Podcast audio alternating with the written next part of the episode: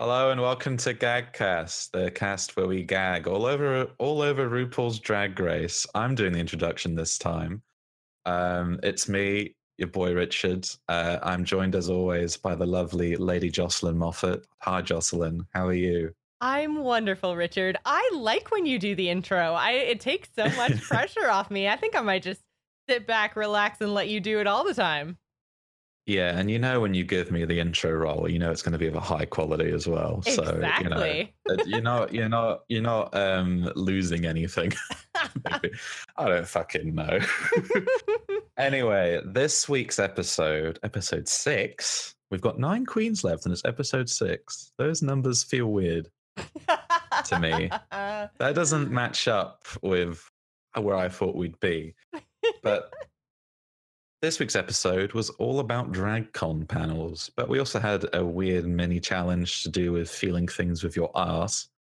And um, yeah, so I have a few things about like the start of the show. So, you know, how they have a little bit of a ramble and they talk and they bitch at each other just a little bit before the she's already to hate her comes yeah. up. Um, so one one thing I think I have an opinion of of basically this entire season, and I'm sure it's present in the other seasons because after all, this is a reality TV show, and it's called a reality TV show to remind you that this isn't reality, and it's skewed and edited and produced in a certain way to give you a certain perception with your eyeballs. Um, but I've noticed it the biggest during this season having following a few of these queens that I like, and even people like the Vixen. And every episode they go, well, you never saw the massive amount of laughs, or you know, you never saw during um, Miz Cracker's uh, Miz Cracker's and Mayhem Miller's performance last week. She had like seven more jokes that were funnier than some of the stuff that was shown, but they show the stuff that didn't quite work to give you a bad impression. You know, so Yes, this And is that- it's it's a big problem with a lot of reality TV, or at least something you constantly have to keep in mind that they're trying to Mm. lead you down a certain path and they're trying to direct you so that then when something happens later on in the episode, it's a moment when really if Yeah. you'd seen everything, you'd be like, Oh yeah, that makes sense. Because they don't want it to be too predictable. So they try to almost like misdirect is, you. though. It but is yeah, when you know what to look for, then it becomes extraordinarily predictable. because they come in and they go, Blair, let's have an interview. And I'm like, no, it's happening. yes. so, yeah, like, and it, it also makes me think, you know, I, I'm not sure if I necessarily agree with some of my comments about Eureka and Vixen in our past podcasts because of how skewed this series is. I certainly have some negative opinions of them, but I think they're a bit overinflated just because that's what we see in the cut edit. Um, I'm still going to stick to it. I still don't Yeah. think that Vixen is a nice person. I think, yeah, I mean, I still have some views on it, but I think they might be uh, skewed based on what I'm seeing edited. But the Mm. reason I picked this up is because the rest of the challenge, and when we get to it, when they're doing like a little mini drag con thing in the audience, the audience laughs. You hear them laughing, and then they'll cut to a picture of them, but they're not laughing. You know there's like audio desync and this is this is where i went huh.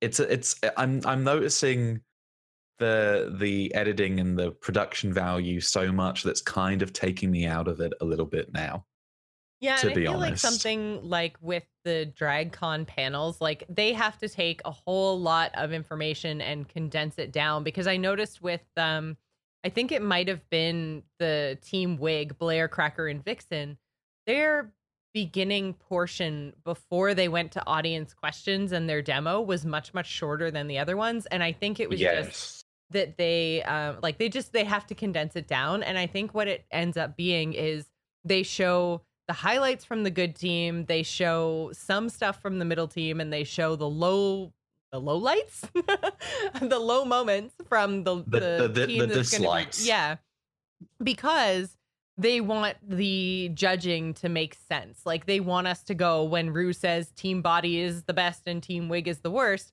We as audience members go, oh, yeah, that makes sense. I can see that. They really looked like they were struggling.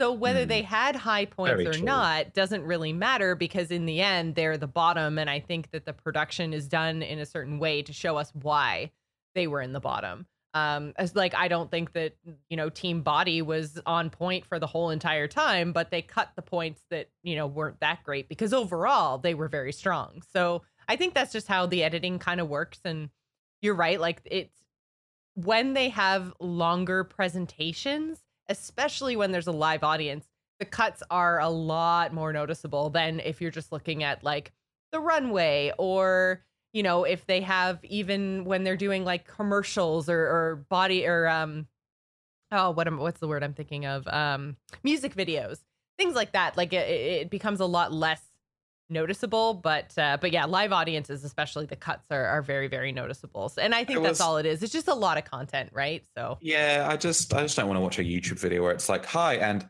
welcome to and here we go. And you know, where it's like cut, cut, cut, cut, cut, cut, cut. But my, my main issue with it, honestly, is um just when someone gets interviewed at like the start of the show, it means they're going home. And I don't like that.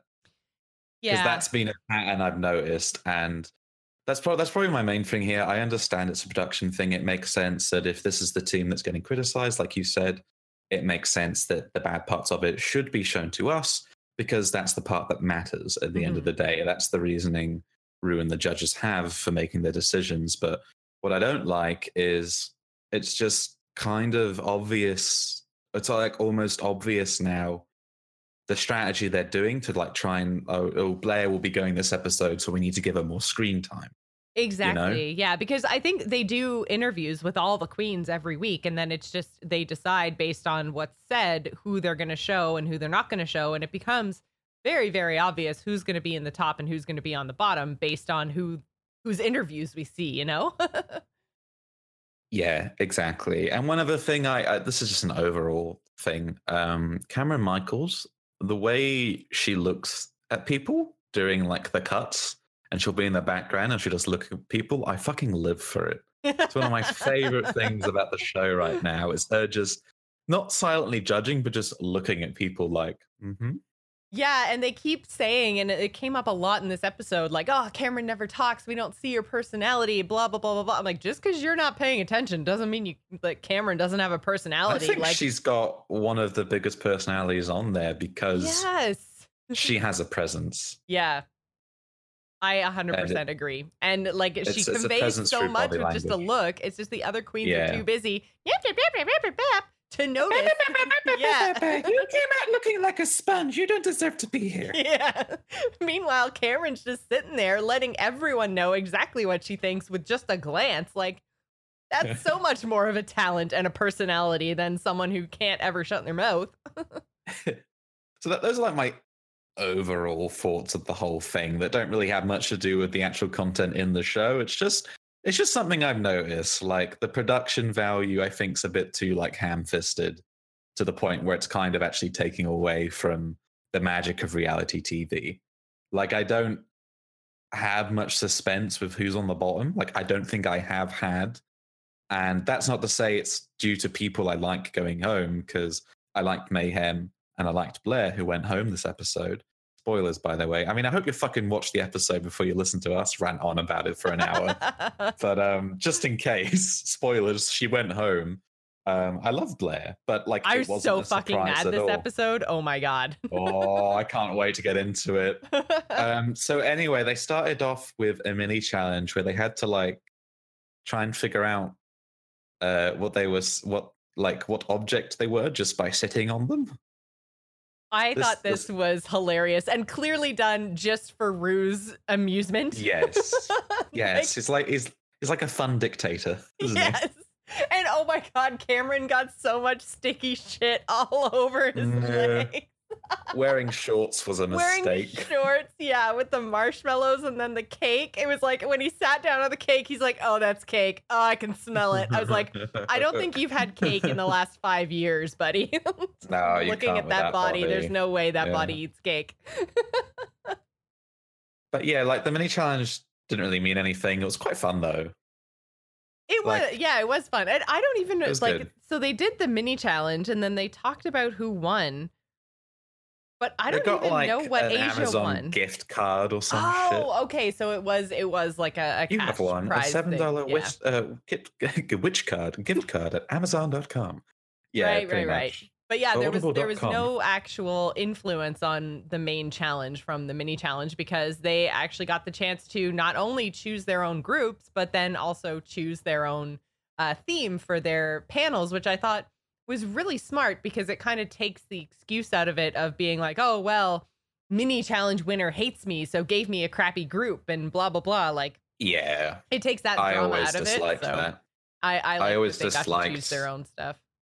The person that could like scream the loudest in the mini challenge was the one who got to decide what would happen in the main challenge about like beauty or Mhm. something. You know, there was, there was always a bit of discontinuity there, but I guess it also helps when you can just have someone do all that shit when you've got like 12 queens, but we're down to nine. So, like this, even though it's, it's a lot of queens still, but it felt like really condensed, which is just goes to show how fucking jam packed this season has been. It's Mhm. been ridiculously jam packed. Like, the only reason why I have negative opinions about a few people is because I'm quite passionate about the show. It's nothing. it's nothing but a good thing at the end of the day, you know. So yeah, Asia won. Um, she's good at feeling things with her butthole. Apparently. oh my god, the traffic cone. The traffic cone was so funny. And I, think it was even I think it was Vixen who like was the first one they showed anyways, like pushing herself all the way up and then coming down really hard on the cone. And I was like, oh Uh, man. Whether you're ready for that or not, that's that's gotta hurt. the joys of being a gay bottom slut. I think that's that. I, I kind of cringed a bit at Aquaria going, ah, it's grow about the eggplant, but that's Mm. just me. I'm not. I'm not into Aquaria that. just makes me cringe every time she opens her mouth. So Oh, oh, oh, oh, oh, oh, oh. Speaking of Aquaria, she wore a fucking shirt with her own face on it. yes, she did. Oh my god. oh my god, good I- or oh my god, bad? Bad. Awful. no. Good. Don't do that. You're already. I think my opinion of Aquaria is she's like Instagram queen. I'm pretty sure that's what she. That's how she got on the show anyway. Of just Mhm. like me, me, me, me, me, me, me, me, me, me, me, me, me, me, me. I'm so me. I have a picture of me on me. You know, that's that's what I get. Um, I'm not Very a fan self-absorbed. I'm not a fan Like- either. No, she's yeah, she's she's absorbing a lot. Mhm. Shall we say. Anyway, the main challenge, like we said, nothing to do with the mini challenge. I personally liked this, but we had three teams of three because there are nine queens left. So we had Monet, Eureka, and Kameron as team body, which I felt was a fucking strong pick, even though they were Kameron and um, Monet were just kind of like in the back going, okay, yeah, who wants to go together? Oh, you're done? Okay, I'll go pick them. Oh, they're busy. You know, even though they were kind of the team that was sort of the scraps, I it, I had a lot of confidence in them. Yeah, well, it's because you have all three kind of body types, right? You have a more muscly, masculine bodied queen with a Yeah. more traditional bodied queen with a big girl. And I think that those three perspectives were the perfect ones to go on a body panel. Like you can literally get all your questions answered from that panel. I thought it was perfect. That team was amazing. I was like, they're gonna win. Like even Yeah. before they came up with their whole um pro- proportionizing. Proportionizing. Even before they came up with their like keyword, their like buzzword, they still brand. were They their brand. Yeah, and they were the And only ones that had a brand. The other Yeah. teams very much didn't listen to Rue at all about, you know, branding and the things you want to put forward and how you're always working, always selling, blah, blah, blah, blah, blah, no matter what you're doing. And I think like this week again, we saw Vixen just being like, I don't gotta practice. Like, yes, you do. yeah, that's that's an on. issue. she She's- doesn't work. Later on in Untucked, you kind of see that she's quite delusional about her perspective versus the perspective of the judges, yeah. which um, why she might be in the bottom too. But yeah, this team body was definitely Boggis Bunce and Bean one fat, one short, one lean uh, from Fantastic Mr. Fox. it was it was really good, and seeing Eureka as well have that huge advantage of going to DragCon before and just going down and saying, "Here's what they want. This is what we should do. I think a moderator is really good." And they went, "Yeah, let's do that." Yeah, I can't believe even after some of the the comments from Rue that people still didn't go with like a moderator and like have you never been to a panel uh, at a convention ever at all? Like Mm. I just- mean, I was really excited about this because obviously, as someone who does a lot of cons, a lot of panels, a lot of podcasts, like I was just like, there's there's actually a challenge on Drag Race that's something I might excel at. this is amazing, and so I could tell just by the things that they were talking about. I was like, oh, that's gonna end badly, or like you said with Eureka and the moderation, like yes.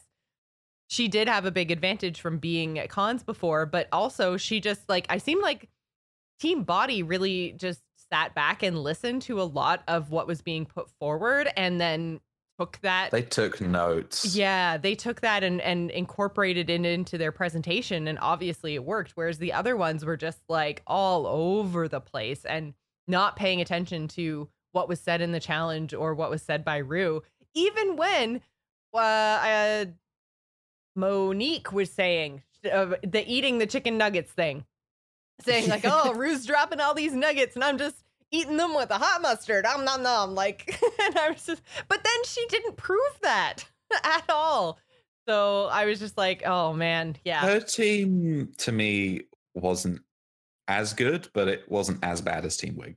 So Yeah, the they thing- deserve their middle place. But the, thing, I loved Team about Wig was was right what Rue said about how like most of the jokes that we saw anyways didn't land and they just seemed super super mean for no reason and I was like you're not giving a panel or any kind That of information right now like but why that was uh that was like uh like um was it called punch and judy i think it was in britain? Have you ever heard of it where they no. have um sock puppet thing for kids and literally the entire premise of it is judy beats the fuck out of punch and punch beats the fuck out of judy and it's very funny because it's domestic abuse with socks. Um, that's, that was basically what this panel was, which is unfortunate. But anyway, going back to Team Body, I'd like to go through each of them, like their entire performance, then move on. But I mean, you can't help but cringe at Team Wig. It was it was awful. It was awful. But yeah, the, the the most important thing to me about Team Body was their actual performance when it came to the actual drag panel felt like a drag panel to me. I've never been to a convention, but I have watched these conventions online, especially from the perspective of the person who is like on on the stage, you know, like you at uh, Angry Chicken Open and the um, Incident Nexus Open stuff at BlizzCon. I've watched those, so I have like kind of an idea of what at least I like from a gaming perspective from a panel, and I felt that was really well represented in Team Body proportionizing. I agree. I think that, you know, Eureka was really strong and she did a good job moderating. They each brought something different to the panel and they had something different to talk about. And it was very informative. And I liked a lot of the And points even the camera made Kameron made. They worked well together They did. as well. They gave each And other a lot of that's so space and allowed Yeah. each other to to kind of have their moment and weren't stepping over each other all the time, which is a problem I think from some of the other teams, especially Team Wig, uh, which I know we keep going back to, but um they they did That's because it's so bad. it was so bad and it's it's literally the example of what not to do when you're doing a presentation and a panel in any sort of professional setting when you're supposed to be selling something.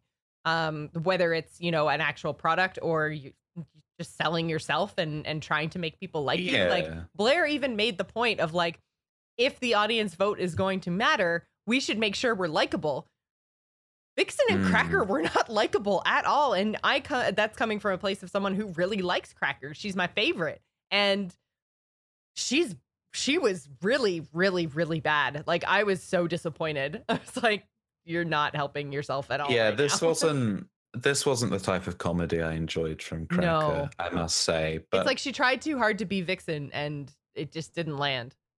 Yeah, but I mean, the, the thing I was most impressed about Team Body, honestly, was Eureka not swallowing the entire stage Yeah. and being considerate. And I think it was, I think why it worked so well for her, she was the moderator, and also it was something she had done. So I think she was actually in that leadership role that she always tries to be in these other challenges where she doesn't get it, where she'll put her ideas forward and sort of talk over other people, which is a skill I'm very good at in this here podcast um, but yeah, it was. It really made me um, like Eureka a lot more, and um, yeah, it was. I like. I felt like I learned something. Well, from the that reason panel. that you liked Eureka more is because she was given the lead role, so she didn't have anyone to butt heads with. Had she been with Very anyone else other than Monet and Kameron, she would have been normal, obnoxious Eureka. It So- was. It was a fantastic pairing. I it was, say, yeah. They worked so well together because Eureka just got to, you know, be the boss. I feel I feel Kameron is very like quiet and will adapt to the situation. Monet's just happy to be there. Mhm. honestly. And Eureka's more than happy to lead the charge and be confident. Yeah. The issues with Eureka is always when she has to butt heads with someone. That's when she doesn't do as well. Or, you know, that dreaded Untucked where it was just them going at each other for 20 minutes, her and fucking Vixen. Oh my God. Yeah, that was The drama's awful. over, pretty much. It's all gone. And I'm really happy for now. so we should talk a little bit about team makeup, though. Mm. We've kind of glossed Hmm. over them because the team body was so strong and team wig was so bad, but team makeup did exist. It was all right. It was all right. My biggest stickler, like, they weren't as confident as Team Body. Um, I feel that Team Body, going back to the winning team, um, I feel that they really, really practice and they practice well together. With Team Makeup, the way Aquaria talked, and it was mostly Aquaria and the stuff she said. The, it took a while for them to gel. I think they were quite nervous. Um, we saw as well in the practice before that Aquaria didn't really know how to convey herself well, Mhm. which I totally, I, I, I totally understand. You know, it's it's hard when it's hard to do public speaking. I think for anyone. Um, but you know, you have to do it, otherwise you're going fucking home. But the Well, biggest thing, thing right? the whole idea of being a drag queen is that you are giving a performance. So if you can't Mm. stand up and perform, I think it's becoming very, very obvious that some of the queens are not actually performers. They are uh, suffering from what like Kim Chi suffered from, except she stepped it up and learned. I don't know if Aquaria is actually learning anything, but you can tell that she's made her living like on Instagram or you know looking pretty as opposed to being entertaining and you know and I'm not saying that she doesn't work hard. I'm not saying she doesn't do a lot of jobs and stuff, but what I'm saying is I don't think those jobs involve talking. I think she, Yeah. she's very much like shows up places and is a face and and cuz she doesn't seem to have the confidence in herself when it comes to actually opening her mouth and talking and being funny or conveying information. Like she does seem She's very, not a comedy queen. She's not. And it's not even that she's not a comedy queen. Like I really don't think that she's a talk to other people queen. she's a look Hmm. at me and admire me from afar kind of queen. Like look She's how a- pretty I am. Period. She's like a, a voluptuous gay. I'd say okay. that's that's where I put her. Vol- voluptuous twink. This is my body, and that's my skill. Yeah. that would be mine. But I mean, as Cracker said at the end, every queen on there, they're on there because they're great. It's just the greatest queen and the one who wins will be the one who performs and everything uh, the top queen should, which Mhm. includes public speaking. But you know, I I learned a bit about makeup, especially with the blushing stuff on the model. And props to the model, by the way, that guy from um, Oh, Pit Pit Crew. he, he, he, he he was quite good. That was good. I mean, the only the only real criticism I have of team makeup, apart from not being as confident and strong and working together as well, was the demonstrations. One of them was working on the Pit Crew member, and then Aquaria and Asia sort of like did their demonstrations at the same time, and they were trying to give each other time to talk, but the audience were just like look left and look right, then look left and look right. It wasn't like we'll look at Aquaria, this is her thing, and then we'll go to Asia, this is her thing, and then we'll go to the model with um what's her face, fucking Monique, Monique Heart. And um, look, the demonstration's done. Like I felt the demonstration part was honestly the biggest thing that stuck out to me. It just didn't flow, but I enjoyed the rest of the panel. I good. completely agree about the demonstration portion. I felt that that was their weakest part. I thought they did pretty mm. well with the Q&A, but the demonstration was just like the fact that they chose to only do one thing on the pit crew member, I thought was a mistake. Um I get that like false lashes are something like you don't necessarily want to be messing around on a live performance with glue at somebody else's eye. Like there's a lot that can potentially go wrong there, especially if you're not used yeah. to doing somebody yeah. else's like false eyelash application. Like I can see why maybe they would have wanted to do that just on Asia, but there's no reason why Aquaria couldn't have done that to the pit crew member. And like you say, mm-hmm. the fact that they were like they had obviously practiced that and thought it would work but especially once Asia started with the blow dryer over top of what Aquaria was saying, it was just like, wow, this is not working at all. Like it was clearly the plan, it was clearly practiced because it was like, I do one thing, you do one thing. I do my next thing, you do your next thing. Like and very back and forth. It was very back and forth. And I can understand that when you've got like things that need time to dry or, you know, stuff like that, where you need to add some time. You don't want panels to have big open spaces of nothing happening. But I don't feel like that was the case with team makeup. I feel like if they're they were going to do things like applications of stuff that needed to dry, maybe they should have chosen another skill because when you think about drag makeup, you've got your shadows, your liners, your your um like they did the highlighting, but I think even the highlighting, I was like, okay, everyone knows how to put highlighter on. That's not really like even I know about highlighting. Yeah, and, and it's kind of a very makeup ever. It's very like uh non-impactful when it comes to your face. Like it's not the most important thing. It's very much like a finishing like flourish. Whereas like putting on the foundation and doing all of your contouring, like that would have been a lot more useful. So I think they made they some really poor done. choices when it came to what makeup they were showing how to do. Even like cat eye winged eyeliner, which Aquaria does mm. all the time. I'm a woman who's been doing makeup for literally over 20 years to myself. I can't make my cat eyes match. Like, tell me how to make my cat eyes match.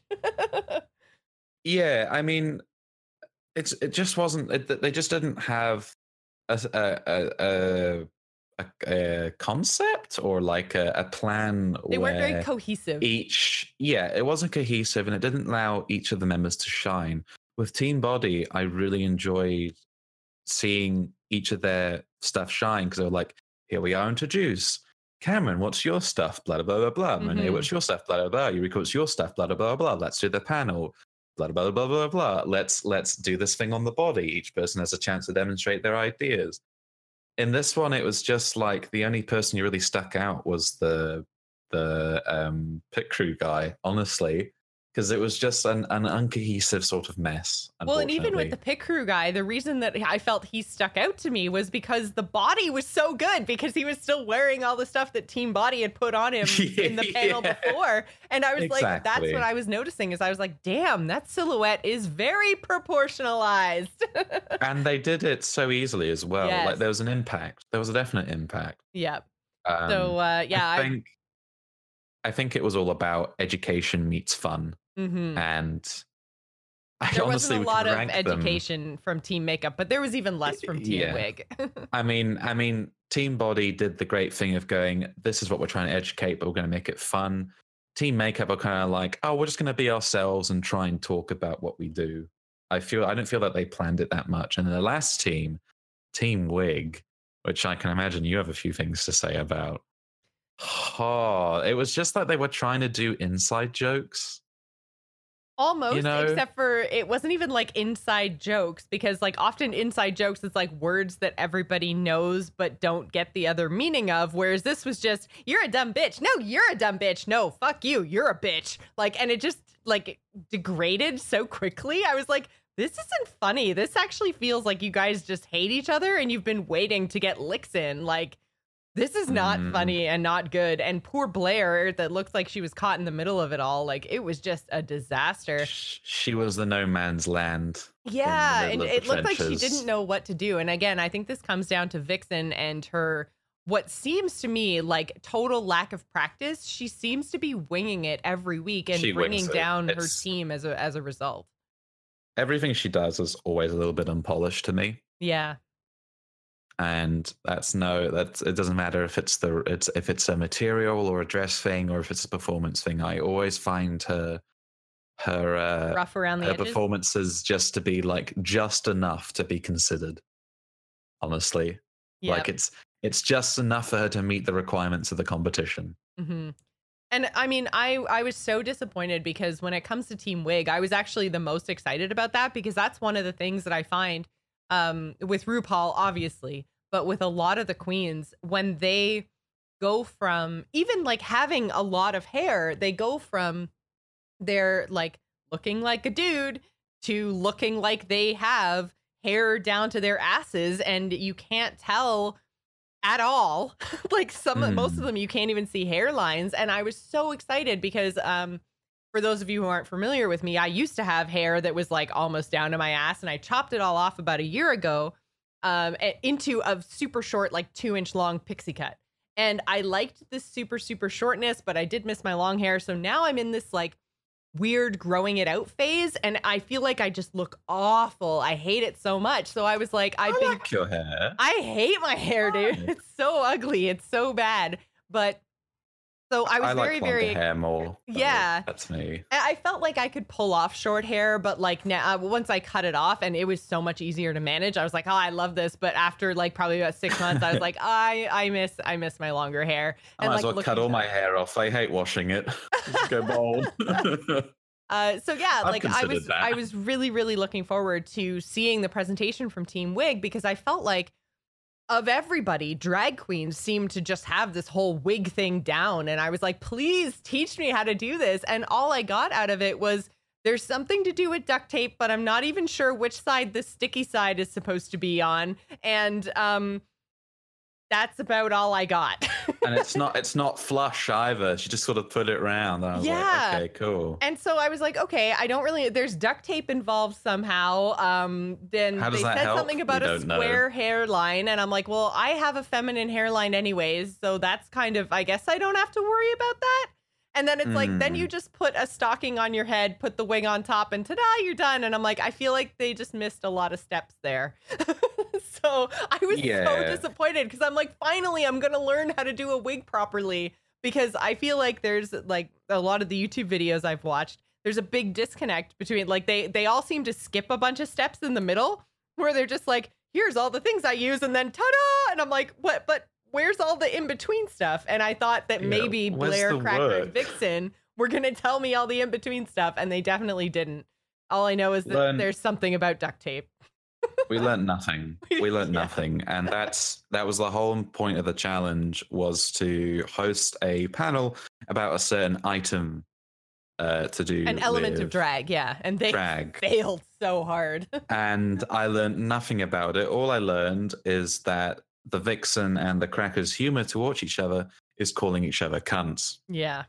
That's all I learned, and um, yeah, it was really disappointing to see Cracker sort of. I don't want to say stoop to Vixen's comedy level, but it was. I, I just felt like I she was didn't watching feel like her. to. It, it felt like I was just watching the, the Vixen write the script Mm. because to me it sounded very much like the Vixen's style of comedy. Maybe when she's fighting at people, she's just trying to be funny, but doesn't come across. Who knows? maybe, maybe that's Who what really we've missed through all of the Vixen drama. Is she's just trying to be funny? Yeah, no, she's not calling you a cunt. She's calling you a cunt. Eh? hey. But yeah, it's such a li- like like um like our descriptions of this wig thing. It's all over the place and it doesn't make sense. That's about the the the, the sum of it. It was it was. Uh, I, I I really struggle to watch stuff that makes me feel cringy. So during this, I was playing the Hearthstone Adventure.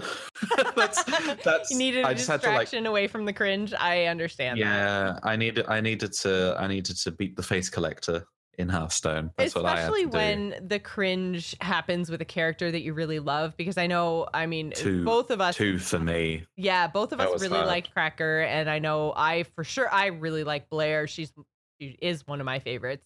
Um, so watching them put forward such a poor performance, it's it's just hard to watch. So They could have made the jokes work, but there was no structure whatsoever. No, no structure at all. Like no practice had happened. And you're right about the vixen just winging it because she's done that in previous stuff. If she had an influence over the structure of this comp- this uh, this challenge, which I imagine she's the type of person who would like to have a lot of power over what goes into it.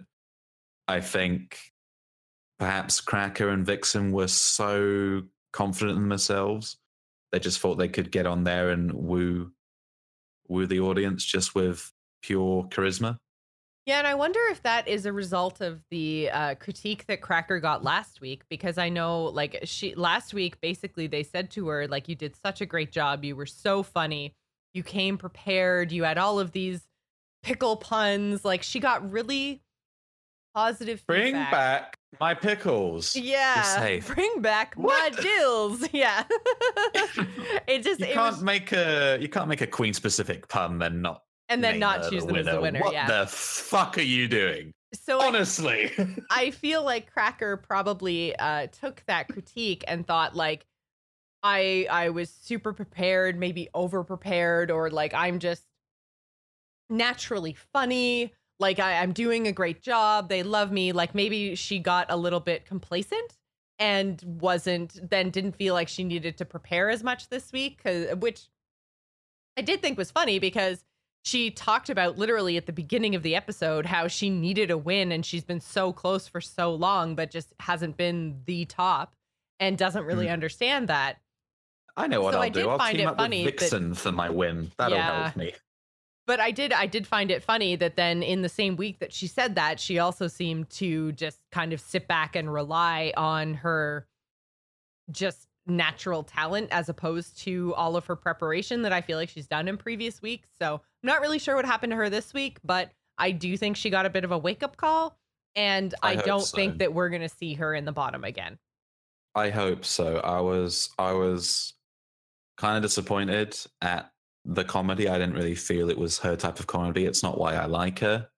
That entire thing. Well, because most of what Um, her comedy is is making fun of herself. She's very, very Yeah. rarely making fun of others or being cruel to others. And I felt like that's that's what this panel felt like. Is there was a lot of just like straight up cruelty, and that Mm. doesn't look good on anyone, let alone someone who normally isn't like that. Like I, It I feel like has that to be- Vixen. She's a bitch, and she always has been. But you know, for someone like Cracker or Blair, it just it was, it was jarring and not funny. Yeah, I mean, I'm not a real big fan of American style comedy, which I consider to be we laugh at something else. My type of comedy is a very like sort of they call it British comedy because it's either USA or Britain, right? Yeah, Nothing I else love in the world comedy. exists. But it's very much like Mr. Bean, oh, I'm a fucking idiot. yeah, You know, when I reverse my car, I smash the other car. Uh, Yeah, self-deprecation, and that's why I love Cracker. Is she's to me, she's always been very humble and very self-critical and very self-aware.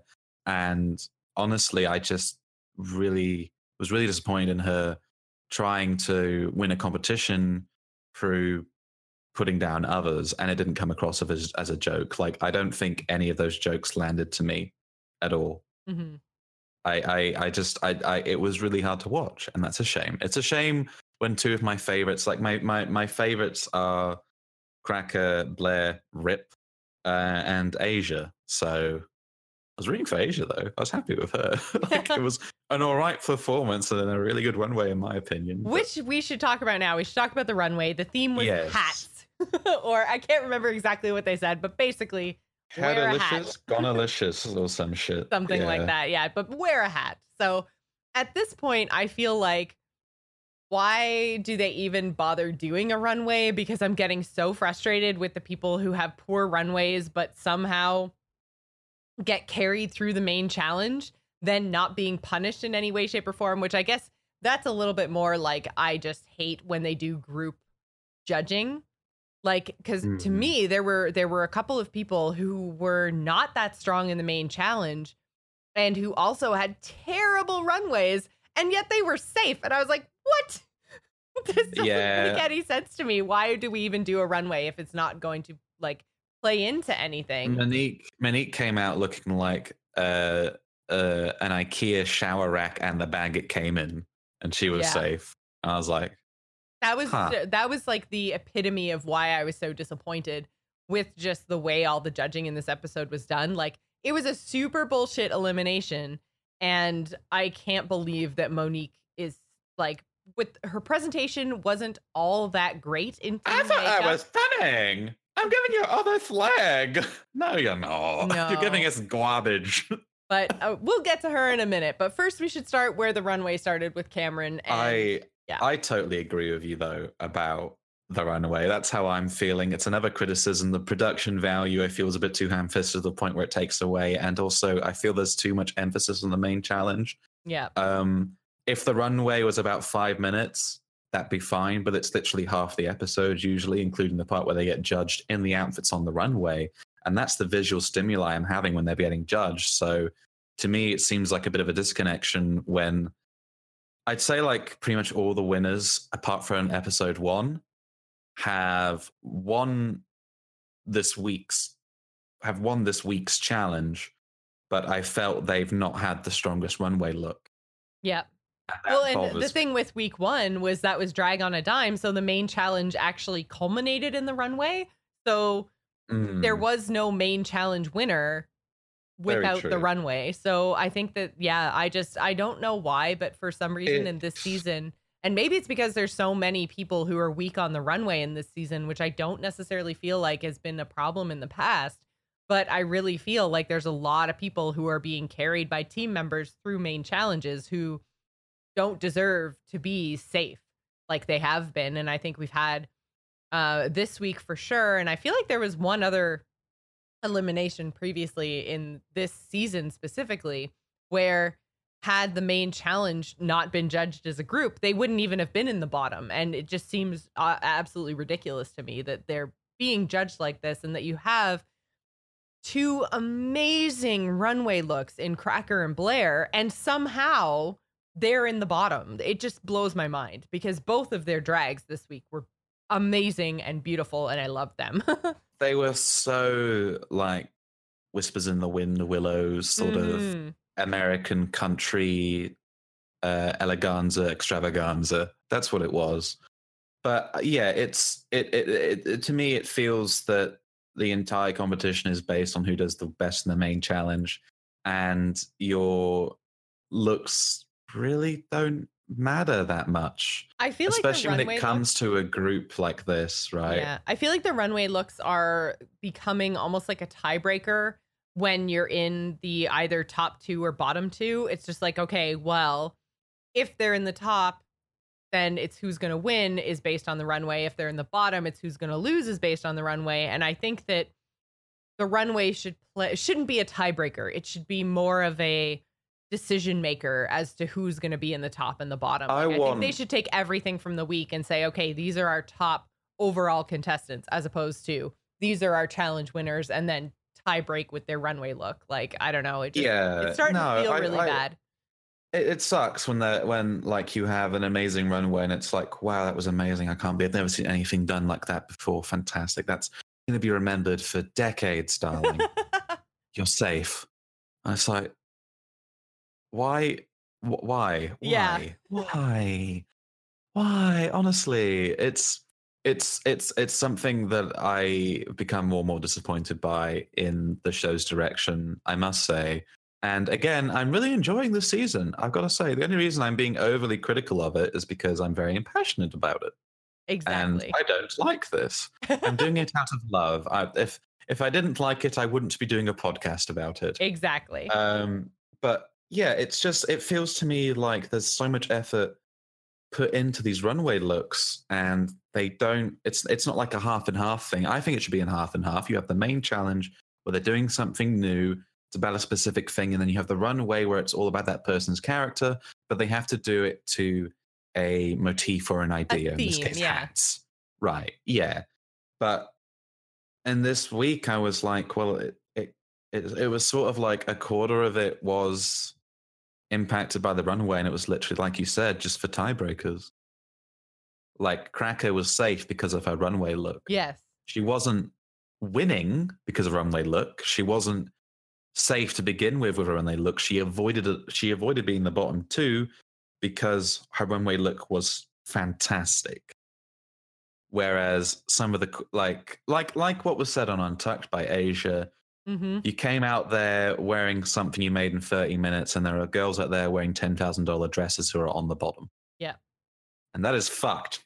Yeah, and We I need a mean, like, it revolution. shouldn't- it shouldn't necessarily be who spends the most money and you know ends up being the winner. You know that I don't think that it should be that way. And I think if you've got crafty queens, but I think if you've got people who are skilled with making their own drag, then that should also be honored. But I think the key word there is skilled. And I have yet to, outside of Monique's very first drag on a dime look with all the cards, which I thought was brilliant and should have won that week.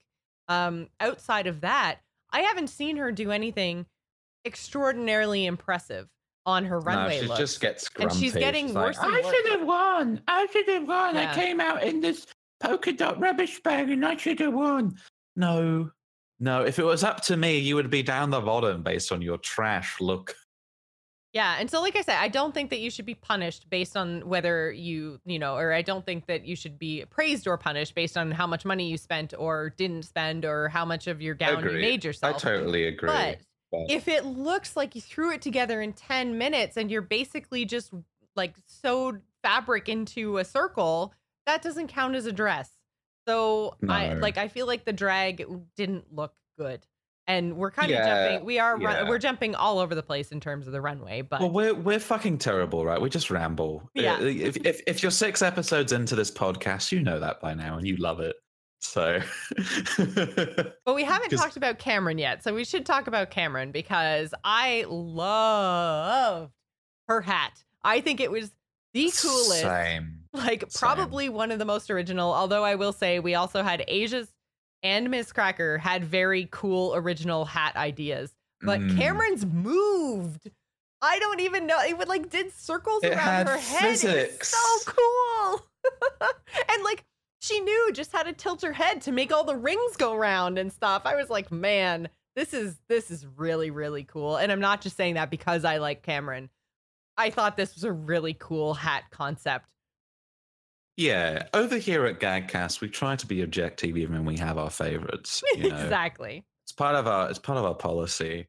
Like we said, we kind of shit on Cracker this week because she did bad in the challenge. Mhm. You know, even though she's one, even though she's me, me and Jocelyn's one of our favorites. Yeah. you know. But yeah, I totally agree. I wish this is what she did for Martian Eleganza Extravaganza uh, two episodes ago, where we talked for two hours and a bit. Mm-hmm. Because that This was This did look such very a good Martian look. Yeah, Such this was very space. spacey. I think it was because it was so shiny and like not glittery, just just shiny, which kind of evoked a, a silvery Martian kind of uh, a theme. Sharp edges as well yeah, on the yep, dress. Yep, and and the headpiece as well. I feel like was uh, you're right, very kind of futuristic looking. Um, I love the hat, but I I've got to say, like speaking of being objective, I don't feel like Kameron necessarily did a great job this week. I mean, I know she was going for her like kind of superhero look, which I think is a great physique for her. I think she has a really good point about how like female superheroes are very muscular and she can therefore kind of like emulate that aesthetic. But I don't think you need to take it all that literally. And considering the other things we've seen from Kameron, which again is kind of like the curse of being the top, when you give really great runways and then you come out in something looking like this, like if Monique had come out wearing this, I would have been like, oh shit. like, where did Monique come from? She's a contender. Exactly. But because Yeah. it came out of Kameron, I'm like, oh, I've seen you do better. Like, you're lucky that your that your panel, your main challenge was so strong because your runway this week was not.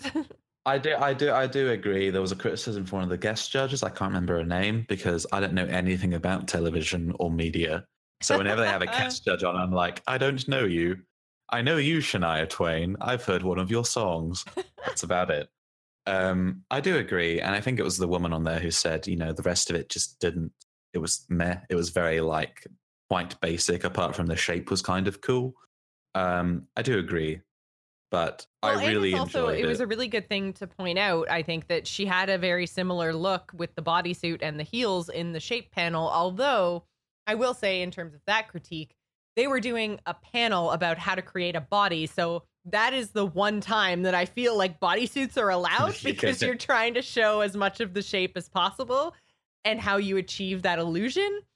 So Mm. I think that that's a fine time to wear a bodysuit. And I think that because you were doing a specific panel about something, the look at the panel shouldn't necessarily be combined, or, you know, the look on the runway shouldn't be criticized based on the fact that she wore the same thing earlier in the day. I think she made a good choice for the panel. I think she made a fine choice for the runway. It's just not up to the level that I'm used to seeing out of Kameron. It felt a little lazy this week. But again, the runways doesn't seem to matter. So It was fine. It, it was, was fi- fine. Exactly. It, Yeah. was, it was fine. It was very. it was there was it was it was some originality which is what i love about kameron kameron michaels because he is a gamer with a y um, but like looking for his instagram stuff that magnificent maleficent thing he did ages ago that blew me away again on the bottom even though he had the best fucking runway Yeah. um was inspired by like a final fantasy villain and it looked very final fantasy and Mhm. that's what I love about Kameron is each of the looks take something that's based on a creative medium, which is video gaming. Mhm. You know, a lot of the a lot of the villains and the heroes in those games are always unique and have well, all the good ones anyway are always unique Yeah. and have some sort of originality with them because that's what sells the game. Um, but again, like, yeah, I, I enjoyed it, but it wasn't like it wasn't Maleficent. I think it's Which fair I to feel say. like again, this is something that Kameron is going to be judged really harshly on for the remainder of the season. When you come out in a drag that looks like that one did, like, well, we've seen that. Where do She you go from like here? Like, Odin's wife in hell, you know, commanding the dead, and then she comes out and goes, "My hat spins." yeah.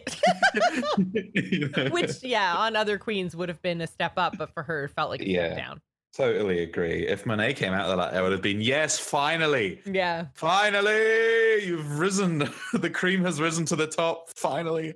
Um, but I mean, just going back, like the runway stuff, and why I think me and Jocelyn are so sort of miffed about it not really having an impact on the show for this season is it's for me, speaking personally, it's like my favorite part of the show. I always love watching the watching the runways, and it sucks that they don't really matter.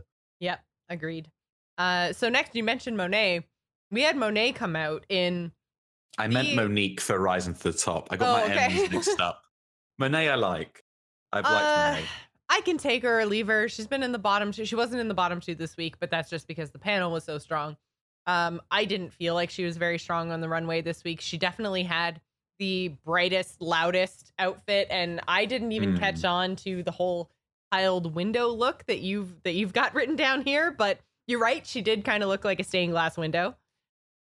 That's what I meant by tired. I was like, what is that word they use for those nice, nice, pretty windows in the, the church? pretty church windows, yeah. What are they called?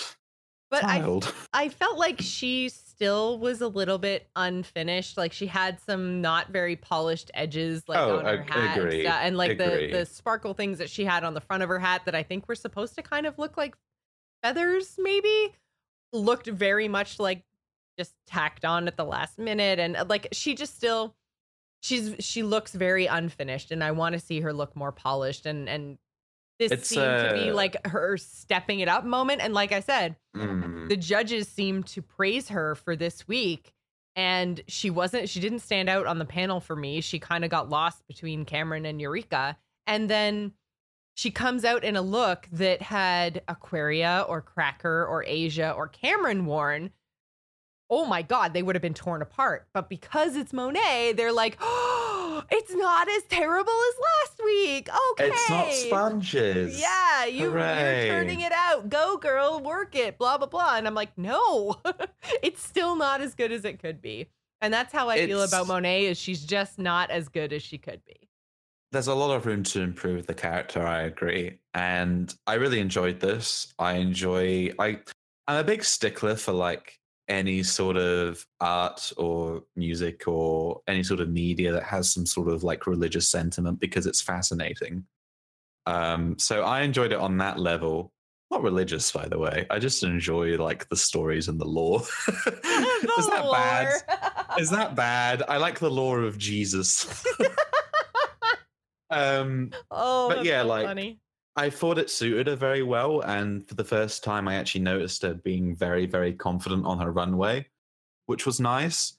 I think Monet could be the Chi Chi DeVayne of the the remaining queens, in that she has the potential to become one of the tops if she just knuckles down and keeps on taking each week to the next level. Because this was a decent jump from her previous performances but it wasn't anywhere near what some of these other queens are doing on the runway. Yeah, I agree. Then we had Eureka, and uh Eureka. Oh, I didn't like it. yeah, Eureka for me, I feel like we've seen the same thing out of her every week. It's like the top to bottom pattern bodysuit, pattern or same color, either way, but you know, top to bottom bodysuit with a cape. A cape is also a thing she does a lot. And with a cool headpiece, which we've also seen Eureka do really cool things with either a headpiece or with her hair. I just I'm I'm bored. Like I I remember there was one week, I feel like it was either week 2 or week 3 where she did something with an actual skirt and I know I harp on this a lot, but I just feel like I've seen the same thing out of her over and over and over again, and I'm ready to see something different. And the only week I can remember that was different for Eureka was the week that she actually wore the skirt. And I think she looked mm-hmm. great. And I just want to see something different got- out of her. she got positive feedback as well on it. She was one of the tops for that week. It was like a Halloween sort of crow thing, and she had a she had a Oh, it was the bird week. Yeah. yeah, yeah. That was And- the um Yuhua Hamasaki week. Right, right. My And- strong and flexible body allows me to reach all different types of positions. oh man, yeah. So I feel like other than that week, Eureka has very much come out in the same sort of an outfit. And I get that you are a big girl and you're proud of your body and you're proud of your ability to shape your body. And I think she does a fantastic job of turning her body into a very feminine body. I mean, I was going to say something really mean, but then I I stopped myself. but You have a skill I have yet to master. so I I feel like she is coasting and because she's now won two challenges in a row, she's not being given the feedback that she needs to change. So I feel like next week we're going to see the same thing from her again. I totally agree. She's in her comfort zone. This is what the judges like. So, because I haven't had bad or good feedback on it, or when I've been on the top, they're like, I like your outfit, but your performance and the challenge is what really made me like you. And that's why she's been winning. So, Mm, I think that's why she's been coasting. Because again, the emphasis is on the main challenges. not it seems runway. to be. I hope that changes as the queens go down and down, and we just have individual performances and then individual, you know, critiques of their outfits. I, I hope I hope it goes to that sooner rather than later. I, I I think maybe that's why the main challenge and the group stuff is frustrating, but makes sense for them because it's easier because they had so many queens this season. Well, I mean, yeah, but I don't know. I just I hate when people aren't judged individually because I mean, like Same. like well this week we ended up with an elimination that i felt was not deserved at all and it's just because that group was in the bottom two out of the three didn't deserve to be in the bottom in the first place so i mean and then the fact well you know i'm getting i'm getting way ahead because i'm getting into judging stuff and we still you're haven't talked- passionate. I We're know. passionate, we still haven't talked about, you know, like six of the nine queens for the runway. So Aquarius. Oh fuck them. oh man. Yeah, Aquarius next. Um I thought this look was okay. I I liked the concept. I liked the cane. I liked the hat. I liked the ears. But I have the same problem with Aquaria that I do every week, which feels like she's really phoning it in when it comes to just her top. Like I remember, like at this. Look at my twink body. Well, yeah, and- nubile it is. But she doesn't even, and she talked about how Aquaria is a very gender fluid queen, and I understand that. I mean, she even came out on pants, which used to be a big taboo on RuPaul's Drag Race, is wearing pants on the runway. It was risque, but we had like what three queens in pants this week. It's not the cutting edge thing it used to be. um, And so I think that um her outfit reminded me of her drag on a dime look because it's like she had this like really awesome cool headpiece and then this really cool like bottom with the cane and the the just the theme was awesome and then she was wearing a bib like she had it left over from last week when she played a baby. Yeah.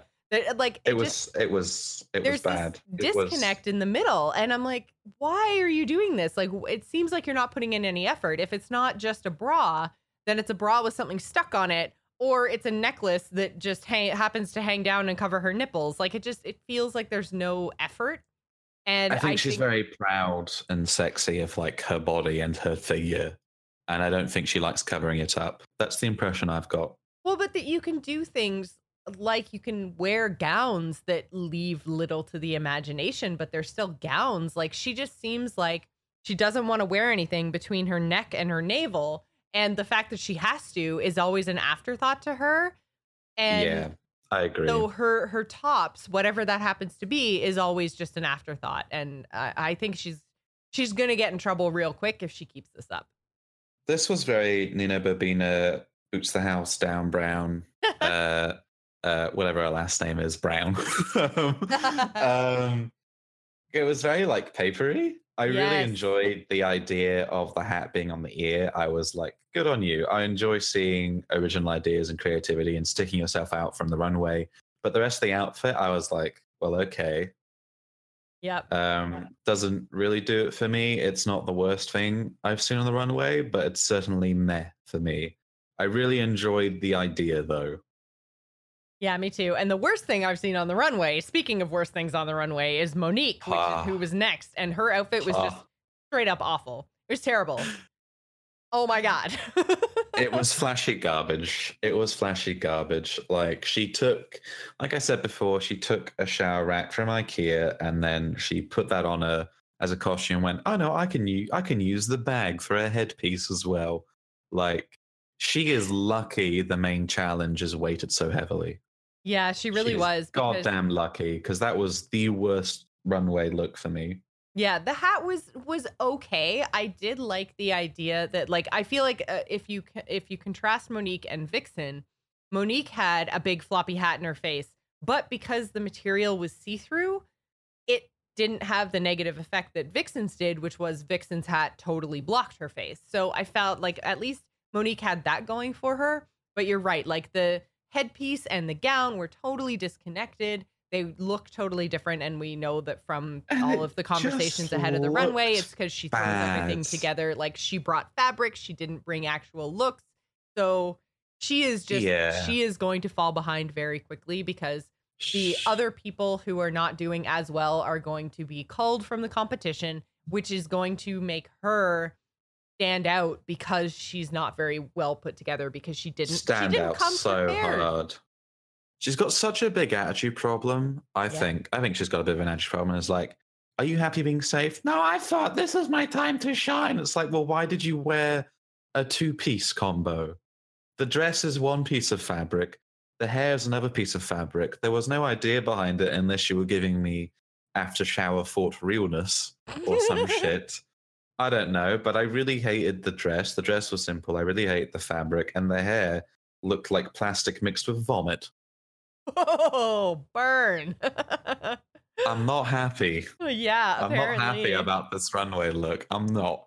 yeah And I'm sick of her. I'm really sick of her just going in and going, well, why didn't I win? yeah And just doing that, just snapping and going, I was perfect. I was glamorous. I'm so sick of being mediocre. It's like, well, I think you should have gone before fucking mayhem for a start. yeah Oh, oh let me be a judge. Let me be a judge. I want to be a judge on this show.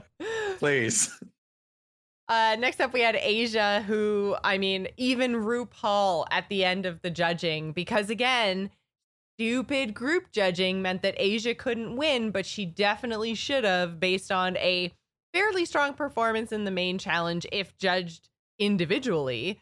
And then one of the best runways I have ever seen. When she came Same. out, her headpiece, I mean, I didn't get it right away. I was kind of like, what is going on I there? thought it was toilet scrubbers. but you then know, wash up the competition. she totally sold it. She had a matching dandelion like wand thing. And then when she Mm. blew the little like fluff out of her hands, I was like, oh my God. Like I wasn't looking at the big picture. I didn't understand. But as soon as you did that, it brought it all together. And then it was just like absolutely mesmerizing watching those little like bits on her head like bounce around and stuff. And I was just like, oh my God. Like I didn't necessarily love the gown, but I thought that the gown was actually a good choice because it, It was a little bit more yeah, it was a little bit more minimalistic, so it didn't take anything away. Like if you're gonna wear a headpiece that extends for like literally two feet away from your head in a circle, you need Yeah. to have a, a gown that's a little bit more downplayed.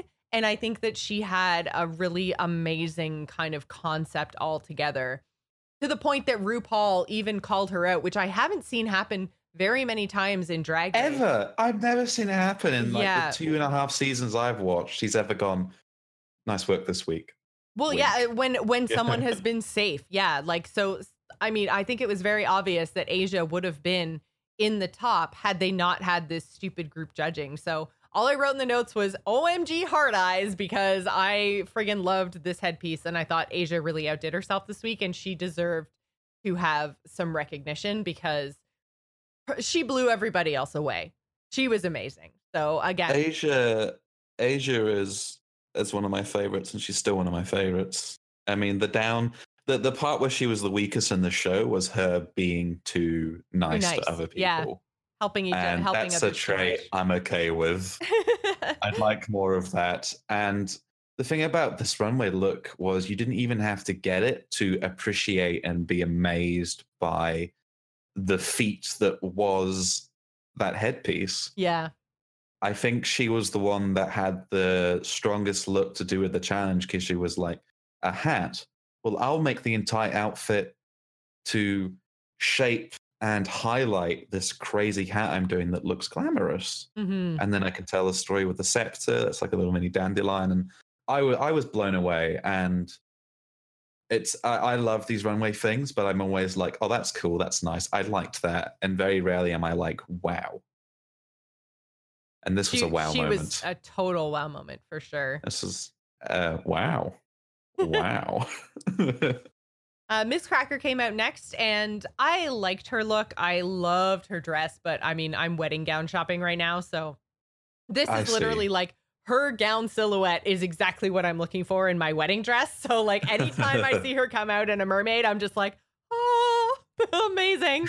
but um i also loved how she had a really interesting take on the whole hat concept and i feel like between like her and kameron with the spinning and asia with the gigantic dandelion like they're really stepping it up and thinking outside the box because i love that Miz Cracker was like Miz Cracker doesn't wear hats. I have hair. And so i made a hat out of hair. I was like holy crap. Like she's just so creative and regardless of how long it takes her to do things, she always finds a way to be super creative. Like she said, it took me 12 hours to build this headpiece. And then you've got friggin' Monique who's like, I sewed this fabric in half an hour. And I'm like, well, and can- I'm not top. Why am I not top? Yeah, Ah. you can definitely see the difference in effort and talent, I think, between these two. And I'm going to say it again crafty queens, come at me. Mm. but yeah, like that I, I thought her her whole look was just beautiful. it was it was super solid and i expect nothing less from cracker and unfortunately i think that's why she fell so flat for me in the main challenges that was not the cracker i expected. Very, very much but so. this look look was really good. It had that cracker twist with i have a hat out of hair. Hmm look at me. I'm very unique. It was a great shape. The fabric was lovely. It was very america american young country uh, romance novel Mm, look, Yep. and so so is the next queen as well. And um, I will Yeah, say my one thing about Cracker is that this is now the third thing we've seen from her that has been made out of hair. So we saw her, she did that bikini look, and the bikini was all made out of hair. She had another headpiece that was like that big square. I know she used it on the runway one week, and then the next week she used it in the photobomb challenge. And then now we saw her build the hat out of hair. I think maybe she should stop building things out of hair. As creative as it is, it's starting to feel a little bit repetitive. So yeah, that we don't might want the be something going. to there might be something to watch there. Don't want the judges going. I'm really just getting a big hair vibe from you. Oh, I won't do that next week, and she'll bring out like a fucking, uh, just like a mining helmet, and they'll go, "You're safe." I do want Cracker to win though. I think she deserves it. She's deserved it a couple of different times in this season so far, I think, and she's come second for stupid reasons. So I, w- I would like to see her get a win sooner rather She was later. stolen as Pickle Doctor. I must say, completely. stolen, robbed. I'd go so far to say there was a there was a crime involved in that decision. Oh my god! Next up, we had Blair. Uh, we had basically our next two queens were the two bottom queens, Blair and Vixen. And uh, Blair, I thought runway runway wise was beautiful. Like I literally, I want to be her. She's so beautiful and so feminine. She was just. I feel like she was the winner for me this week. As much as I talked about how amazing Asia was, I love Blair's like Southern Belle pearls, but still a little naughty with her little sco- short little skirt. Like, I just I love her look so much. I want her to dress me like just forever. I loved the hat. The hat was the hat was really impressive. It worked really well with the outfit because it had like that scarf thing holding it down. It was Yeah. tucked to the torso and stuff. To me, the strongest thing about this was if I think of Blair, that is the image I will I will have pop into my mind. That is the most Blair look I've ever seen, and I Yeah. enjoyed it. To me, that sort of culminates her entire entire character, really. I'd Mhm. say. Oh, completely. It, it felt so Blair and it was so beautiful. I just, again, uh, if the runway counted for anything, Blair would not have been in the bottom. Um, because, especially when you compare her to Vixen's runway look, Vixen was so unpolished. I liked the idea of it. I thought that the silhouette looked Same. well, looked really cool. But then the closer you looked at it, the more you were just like, oh my God, like, Just cut it in sure- half and glued it on. Yeah, and there were so much. many. Like once you really looked at it, you could see the pieces of the hats and stuff. And again, it, it comes down to like we've got now um Monet, Monique, and Vixen all feel very unpolished to me compared to some of these more finished looks. And I mean, you could almost see like the hot glue guns and the staples. And again, I liked the concept, but her execution of it just wasn't there for me. Reminds me of Monique Heart's um the red velvet thing with like black marker marks on it and the gas mask. Oh yeah, the the Martian eleganza. The, the the war crime look. That's what I call it. Holy shit. Rip that, That was- fabric. That was that fabric has has will never be the same. yep. It will never recover. No one will ever wear that again for fear of being similed to Monique's heart Martian look. I will say that now. But yeah, the dress just looked stapled together. Um, the Vixen, like I said before, she has a very strong personality. It's hit or miss with people. It's a miss for me. Um, I really enjoy a lot of her concepts, though. I think she has some of the cooler ideas that we've seen consistently throughout the show, but every single one of them is just not polished. Like the one she won, she came out in this fire dress, but you inspect it and it looks like paper. It's like Nina Bo'nina Brown paper looking mache fire shit. And, again, it's like, this- it's a it really cool idea. She won because her team won, not because she did anything special. And again, this is my problem with the way that the judging is done. Speaking of judging, Unpolished, Vixen. You're unpolished. Get off my polished show. Yeah, the judging. Hmm. Yeah. So again, it would like we mentioned a billion times, our winner was Team Body. Uh, which basically meant Team Body was in the top, uh, Team Wig was in the bottom, Team Makeup was safe, so we saw them go back for Untucked. Saw a literal dandelion walk away. And Yeah, I'm not okay with that. yeah. I, I I'm not fucking okay with it. I wasn't okay with it either. Uh, but the critiques that they got, um, overall, Michelle did make the point to Kameron that Kameron needs to show her personality a little bit more, and I think that that was probably warranted just because Kameron does seem to be quite quiet, and especially when you're on a show with so many big personalities. You're going to get lost in the background, and we've seen a lot of very strong queens get eliminated for that same problem in previous seasons usually it comes down to there's um some sort of group challenge where they all have to work together and they have to do things like um make the most money or you know sell the most tickets to things or you know get the most ti- there was one that was get the most tips while doing a strip tease on a stage and you know there's there's all kinds of challenges that usually pit the queens against I think she other could do that. I think she could do the strip tease. well uh, uh, specifically the I strip want tease, her yeah, to you're do right you but my, like my point is there's usually something where have to be in drag. there's a whole there's a whole bunch of queens going up against each other for something measured and if you don't have a if you can't stand out it's going to really hurt you and i think that once we get Mm. to a challenge where all the queens are doing the same thing and you have to stand out kameron's gonna have to step it up and i think that that was what michelle was trying to get across with the critique of kameron this week um, and i think that i'm hoping kameron takes that to heart because she's gotta she's gotta Mm. start speaking up as much as we praised her for her looks and stuff like that at the beginning not Her just glares. her, her Yeah. glares yeah that's a better a better way to put it um just because like we did praise her for that at the beginning of the episode you got to do more than look when you're uh, competing against some of these big personalities like eureka. So i think this week was a stepping stone. She did well at the panel. She got a lot of information across but yeah. I, overall I feel this is Michelle's Michelle's way of saying, "I see the potential in you. I want it to yeah come just, alive." just come on and open your mouth already. Yeah. Yeah, really, really good critiques this week. Honestly, I yeah i thought they were pretty they were pretty on, on point Mhm. for how fucking skewed the production value is. The judging is is always good. Like Yeah, most of the time, were- it's, it's pretty good. I felt they were pretty consistent this week. Um, I think had there not been group judging, Vixen and Monique would have been in the bottom for me, and Oh, Asia would have been in the top. So a hundred percent. Yeah, so I mean, I think Vixen deserved to be in the bottom. I do not think that Blair deserved to be in the bottom at all.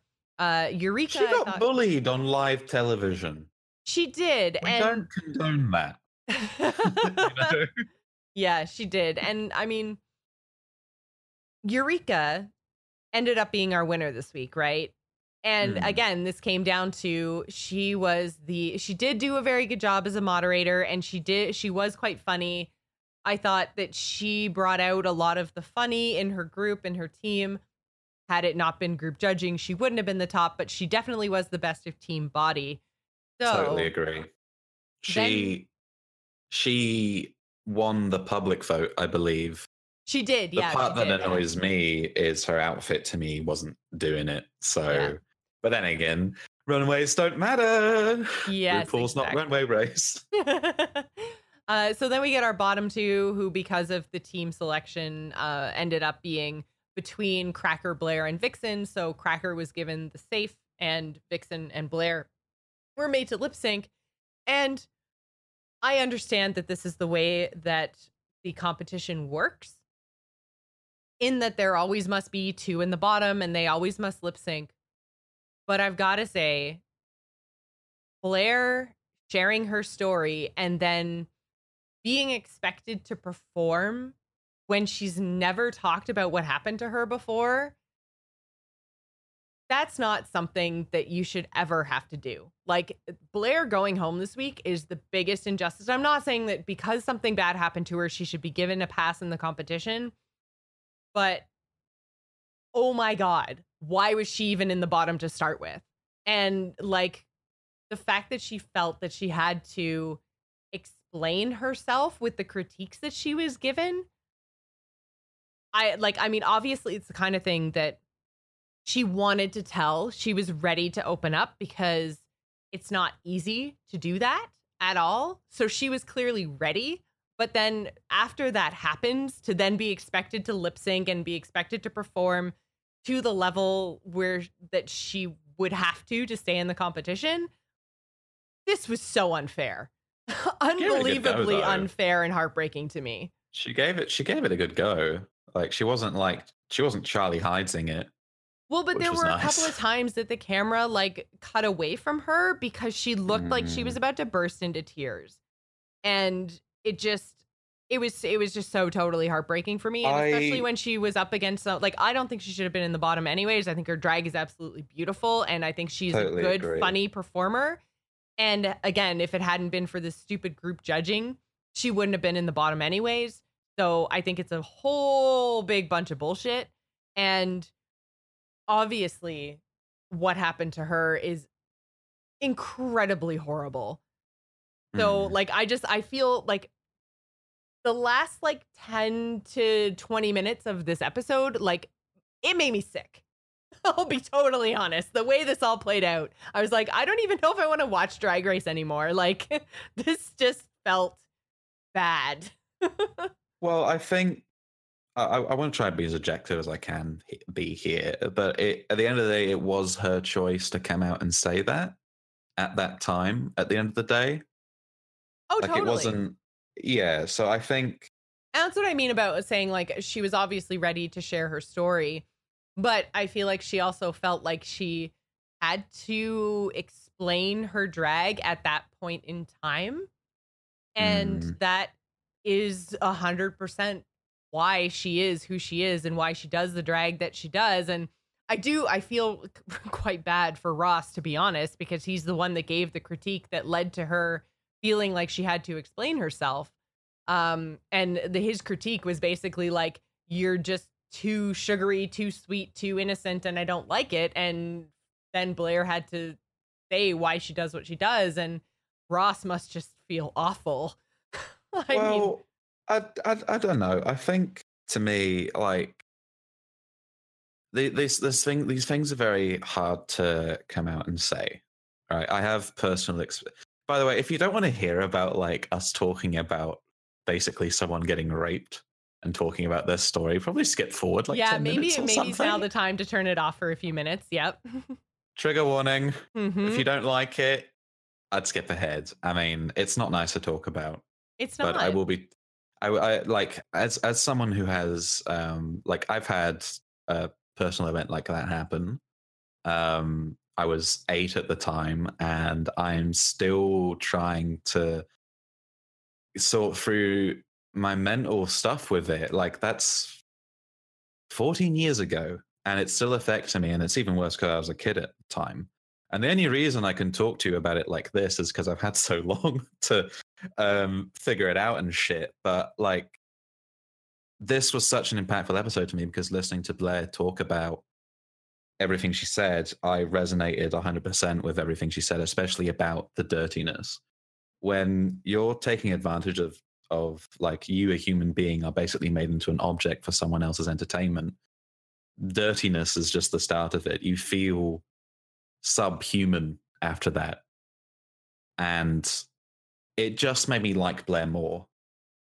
If if I, if I can say that without saying like anything bad about what happened, you know, like I'm really really happy she took this time to talk about it because you know she may she may give off the illusion like a woman but she's also a man and there's a lot of issue with men talking about sexual abuse because it's not supposed to happen well, yeah, that I mean, as as difficult as it is, because I'm also a survivor of terrible, mm. awful events, and as hard as it is to be a woman and to talk about being a victim and the effects that that has on you, I can only imagine how much more terrifying and difficult it must be to come forward because I don't know the statistics off the top of my head, but it's got to be 90 to 95% of rape victims are women. And being part of that that minority and feeling like even among victims you're different has got to be so hard to process and find support for. Yeah. Also, he's gay, and there's another layer. Well, yeah, that, there's a right? whole other layer there. Yeah. like for me, I always knew I was gay, but one of the hardest parts for me, like coming out, was very easy. it was I was turning to my mum and I was like, "I'm gay," and she's like, "Oh yeah, you're gonna adopt." um, but yeah, like one of the hardest parts for me and coming to terms with um my my experience of being like raped at the age of eight, and when you're that young, you have no idea it's wrong right. any right. any idea at all. You're a kid, and they say this in criminology and psychology. Child abuse is the worst type of abuse because you grow up thinking it's the norm. It's it's it's not an experience you have an objective view on. It's something that's happened to you, and you learn from actions. Right. That's why kids. You know, when it comes to like child custody and shit like that, it's so important that the kids are put first because anything bad happens to a kid, it'll probably stay with them for the rest of their lives, you know. But if you're gay as well, a big thing I had to ask myself was, well, am I gay because of what happened? The answer is no. I'm pretty sure it's a big fat no. I think I think if it had any influence on me, I'd probably be straight as a stick. Yes, honestly. yeah. And like it's a very serious topic, but you know, I've dealt with it over the years by laughing and having fun. So apologies if this sort of offends you a little bit that I'm I'm kind of like making jokes about it, but at the same time it's it's it's it's a good way to deal with this kind of I was just say it's all a coping mechanism, and you obviously have, um, or at least it feels like you have a better handle on what happened to you than I have on what happened to me. Just because I don't talk about it, I don't think I've ever really told anybody about it. So Well, the biggest thing I think was just being quite open about it, and I'm really happy to see Blair finally like crack that nut, that nut of silence, because mhm. These things eat away with you, and they are inhumane. They are crimes. They are very harsh crimes for a reason. They have incredibly long-lasting effects, and Blair saying, you know, I feel I felt dirty, therefore I seek I sought things that were like pretty and colorful and made me feel safe and nurtured is a really like from what I've experienced and also knowing other people is like a, what what we survivors of sexual assault tend to do. We tend to seek things that are the complete opposite. Like there's a reason I like back- rainbows and unicorns.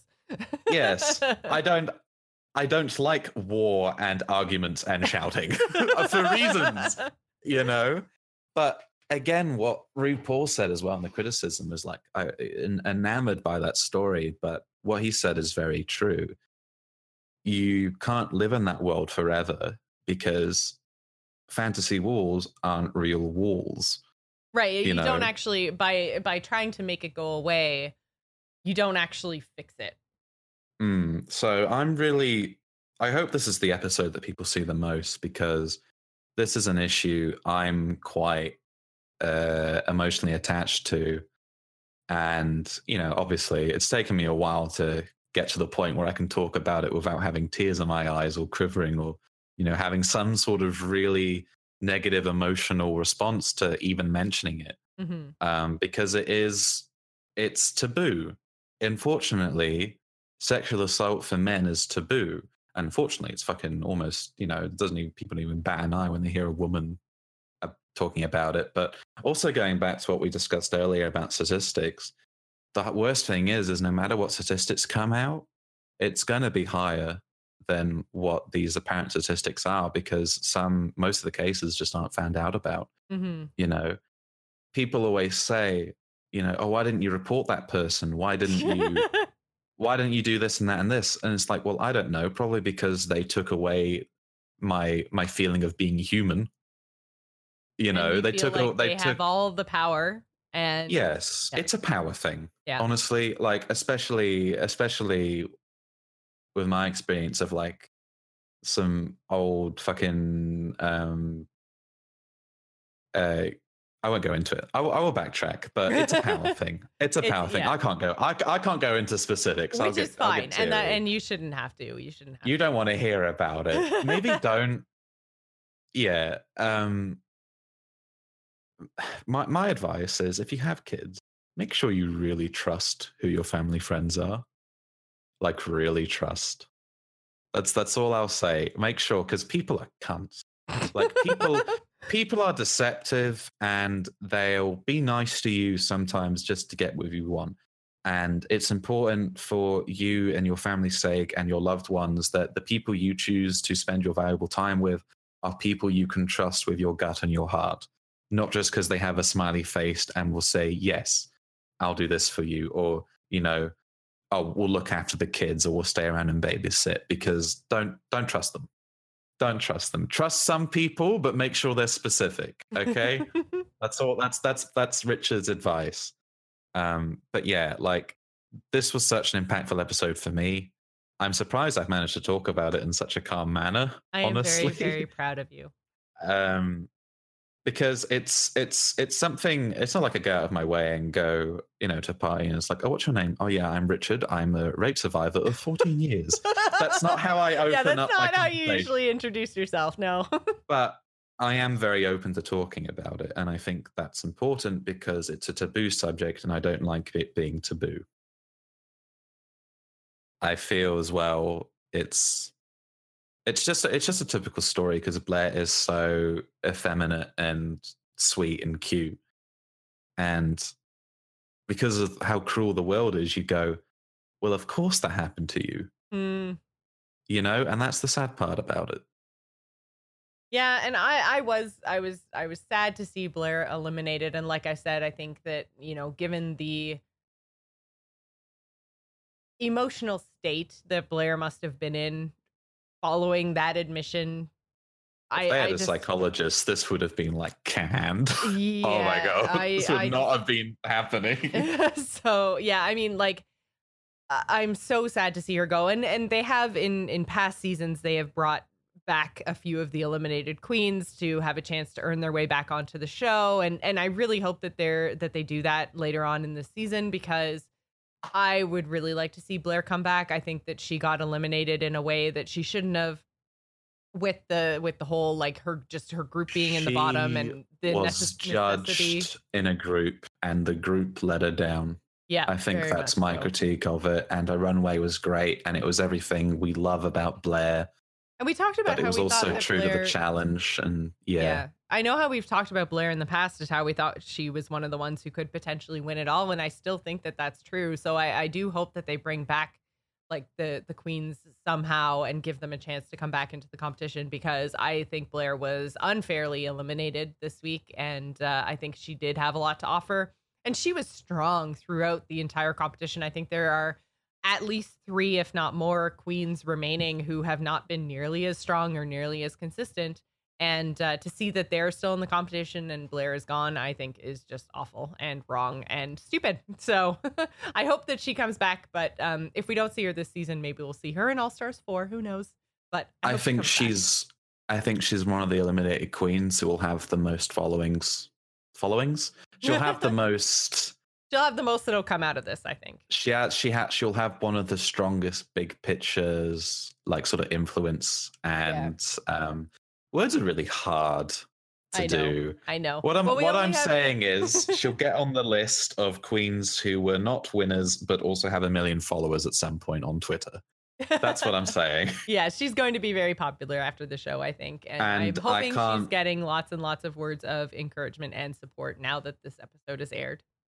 I can't wait to see what she does in the future. This is probably one of the queens I'm the most invested in now because obviously I'm very proud of her for speaking up and Yeah. um yeah. Because even in Untucked, she goes into oh, I used to call it, you know, taking advantage of, or, you know, oh, it was just a it was just a little thing. He he did something a little bit wrong, but it's fine. And then you think about it a bit more and more, and you know, eventually you get to the point where you are a human being with self value again. Mm-hmm. Rape is not okay. So That's, that's that's the motto. oh my god. I'm sorry. I'm sorry. It's simple and you'll remember it. Yeah. Talking about something that'll stick in your head. Uh, so yeah, Untucked. Uh, we got another drama-free episode because Vixen was in the bottom. So Lovely. Yeah, the, the longer she isn't safe, the happier I am because the untucked episodes, uh, their conversations are more interesting because they're actually conversations. Mm. So uh, we had uh, Asia and Monique and um, Aquaria who were back, who were safe. We saw them first, and Monique. Asia made an excellent point, and I don't think Monique took it to heart. Such a good point. She's like she's like the mama now of like the queen composition, right? She's the one going around giving advice and talking to people when she knows they're vulnerable or they need words of encouragement. And, And also when they like need to be told. Yeah, I feel like everyone seems to really respect her and respect her opinions, probably because she has helped them all so much in the past that when she comes out and Mm. says something, they're like, oh, damn, if Asia's Yeah. saying that to me, I should take it to heart. So I hope that Monique steps it up, but if she doesn't, I feel like she's just going to be gone, and I'm kind of okay with that either way. I think she'll be going next episode. Yeah. I feel like uh, our bottom queens now are just um, Vixen, Monique, and Monet. None of them have done anything particularly impressive. And I think Vixen has been saved just straight up. Like all of them have just been saved straight up on their lip sync skills. Or and uh, I don't I don't know if that's a Mm. good thing or a bad thing.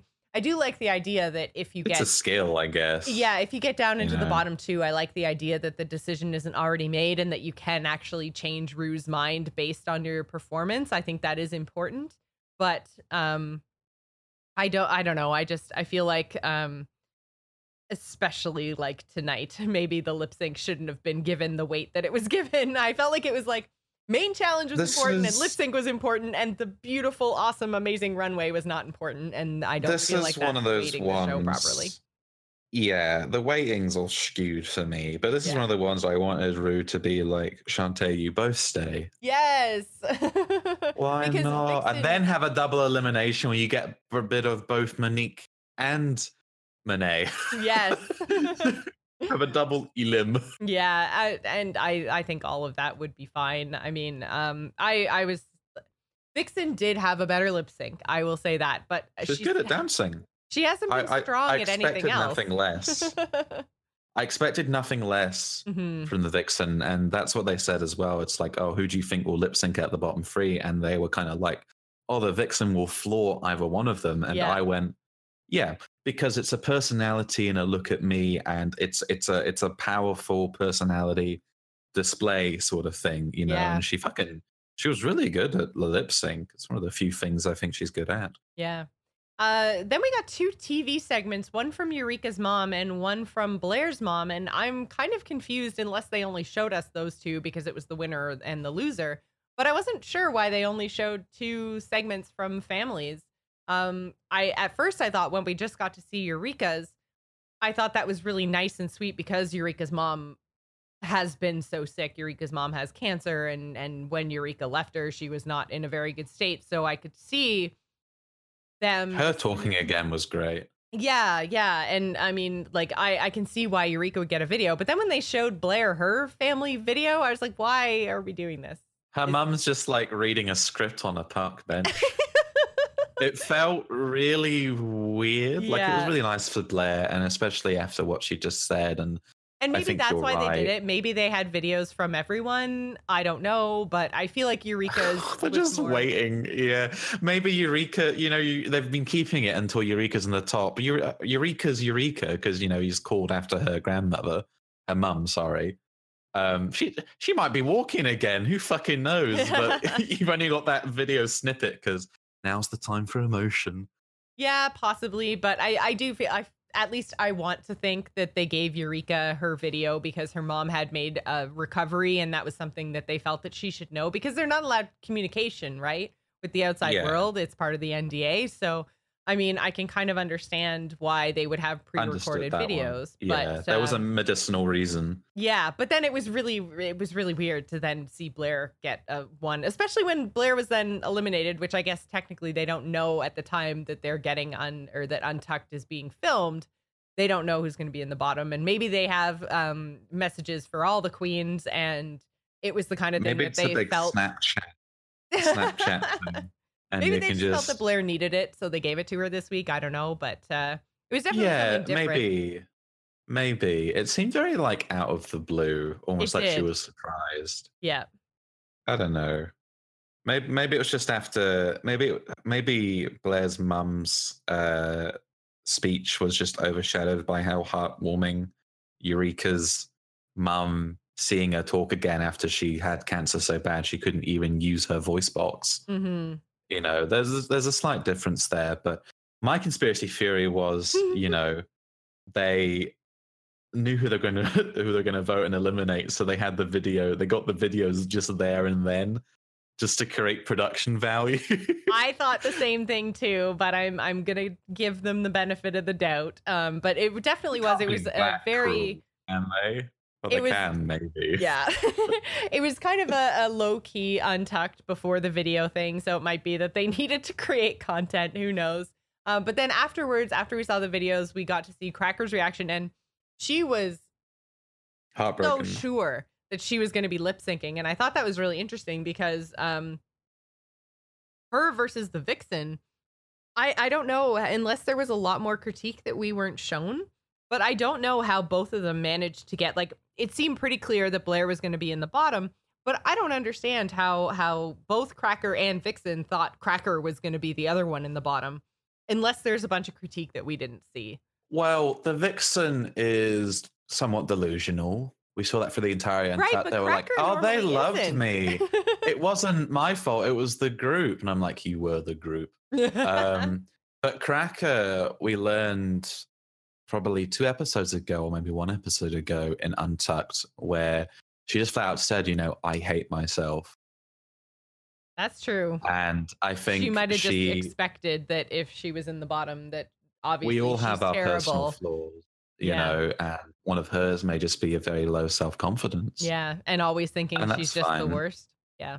Yeah it's it's very like it, it's very easy to think like that and going back to what we're talking about blair um announcing what had happened to her like after any sort of trauma where it affects how you feel as a human being it's very easy to just go well i'm i'm worth less than these other people i see hmm so totally understand it, and that's Vixen's personality. And weirdly, I- as well, I feel like my favorite comedians and the one people I find the funniest and the people I usually have the most respect for are always the ones who have been through some shit and like the way they talk. Like Cracker's amazingly funny, and at and on one hand, I'm like, I'm kind of surprised you hate yourself, and then on the other hand, I'm like, I'm not surprised at all. If that makes any sense. No, Like- it kind of. I mean, we've kind of seen it time and time again. Great comedians tend to be personally troubled. Hmm. So I think that you know, as much as uh, like I, I don't wish this on anybody, it's not as surprising, I guess, that one of the funniest people on the show is also one of the saddest. it's a human trait that's interesting. Mm, It's I don't know what it is. Um I mean, part of me has always felt that when we look at Robin Williams, he to me it always felt like he was so depressed and sad about his life to deal with that he just wanted to make other people's better. John Candy was the same way. Mm. uh Jim Belushi. Uh I feel like there's like so many examples of great comedians that just weren't happy with themselves in their lives and and wanted to just, you know, in order to deal with that, you're right, tried to make other people laugh and other people happy because they kind of fed off of other people's happiness and when they couldn't do that or when they couldn't be around other people, that's when all the big problems happened. So I feel like Yeah. I'm not it's- necessarily surprised that this is a trait of very funny people. And I think Cracker's a very funny person. So Mm. knowing that she's kind of sad on the inside makes me really sad on the inside. And and I want to see her succeed and realize that she's amazingly fantastic. The great thing about Cracker, though, she's very self aware and very self critical, which I think kind of goes hand in hand with sort of hating yourself because you understand what you don't like about Mhm. yourself. Um, but talking again about just like things we have as humans and differences between men and women is a lot of men don't talk about it Yeah. as well. You know, like the support is there. It definitely is. I can I raise my hand. The support is there if you talk about stuff, you know, you're having trouble with. It doesn't really usually doesn't even matter who you talk to about it because most people have empathy for trauma and self-loathing and things that just aren't good no matter how you look at it you know so i'm glad i'm glad to see cracker still in the competition i want her to sort of send a message in a way that you know it's okay to sort of have bad feelings about yourself or whatever so long as you're willing to talk about it. Mhm. but yeah i mean i i i thought it was going to be blair versus vixen. I didn't think cracker was gonna gonna not after that runaway i didn't think she was gonna gonna have to lip sync at all. Hmm Yeah, and I like I, said, I think the only one who deserved to be in the bottom was Vixen. So I mean, this episode was what it was, but uh yeah, I'm the vixen you'll be lip syncing against yourself How great would that have been? that'd be great oh my god that would be a twist be that they haven't ever done before, where it's just like you don't have any competition, you don't have to be any better than anyone but yourself. Like just lip sync, and if you do a good job, you stay, and if you don't do a good job, you go. That would be a twist like and a- half. It's like a Roman emperor competition, isn't it? You will entertain me, and if I find you entertaining enough, the guillotine thumbs up, thumbs miss, down. The guillotine axe will miss your neck for another week. but the biggest thing for me, what Cracker said, and why I really enjoy her character, is at the end she was very self-critical and very self-analytical, saying, "I'm here because I'm great." And the other two were talking to her, would thought it was a joke, and she said, "No, no, I'm great because I wouldn't be great if I wasn't on this show." Mhm. So it's I would, clear yeah, I wouldn't be on the show if I wasn't great. Like we're all we're all great because we've been chosen to be here. Mm, I think Cracker has been in a much worse position with her self loving and her, her respect for herself, which is a big issue I struggled with and still do, is respect for oneself. Mm. As RuPaul says, how if you can't love yourself, how in the hell are you going to love anybody else? Can I get an amen? Amen. amen. Hallelujah. What I like how he talks, he uses English and that, and then he goes, "He's already the head the uh. inconsistencies in the show are damning. That's all I'm saying. Well, Oh I think that's pretty much going to do it for us this week. Again, we have talked way longer than the episode itself, but I think we covered a lot of really good points this week. So, Richard, why don't you take the ending away? um, you can find me on twi- Twitter where I've actually changed my fucking title. I just you need to. Yeah, I did it end the last episode while we were talking. so I'm at Goddelicious at Twitter where I just um, reblog gay shit and then um, post pictures that I like. and I'm also I'm also streaming on Twitch. I'm very close to 50 followers, by the way. Nice. wink, nudge, nudge. Um, and I play a lot of Here's the Storm and some other shitty Steam games that I like. And you can catch me on there where I'll probably be listening to Nicki Minaj. Um, it's the best when he starts to sing, you guys. Like you don't know what you're Oh. missing. Oh, she's coming up with a new album. Ooh. It's called Chun Li. what? I know. I was like, Oh. that's the Street Fighter character, isn't it? Um. Anyway, Jocelyn, where can folks find you? You can find me on Twitter and Twitch. I'm at Joss Plays. That's J O C E Plays. You can also find links to everything I do over at jossplays.com. Jocelyn is much more professional and much more concise when it comes to ending. Well, I do it like literally nine times a week now, so I've gotten good this at is my, my sign off. sixth. this is my sixth attempt at a sign off. I'm trying. I'm trying to squeeze it in. Anyway, Uh, thanks so much for listening to us. It's it's it's it's a pleasure for me. This is the first time we've ever done a podcast, and to be talking with Jocelyn as well is an extra pleasure, I must say, because I've been an admirer of her, and then uh, being able to play games with your admirer as well was quite nice. So it's it's it's always a pleasure, Jocelyn, and yeah, fun, fun, we'll fun. see you next sun. week. Yeah, fuck, I ramble on. Holy shit. Bye.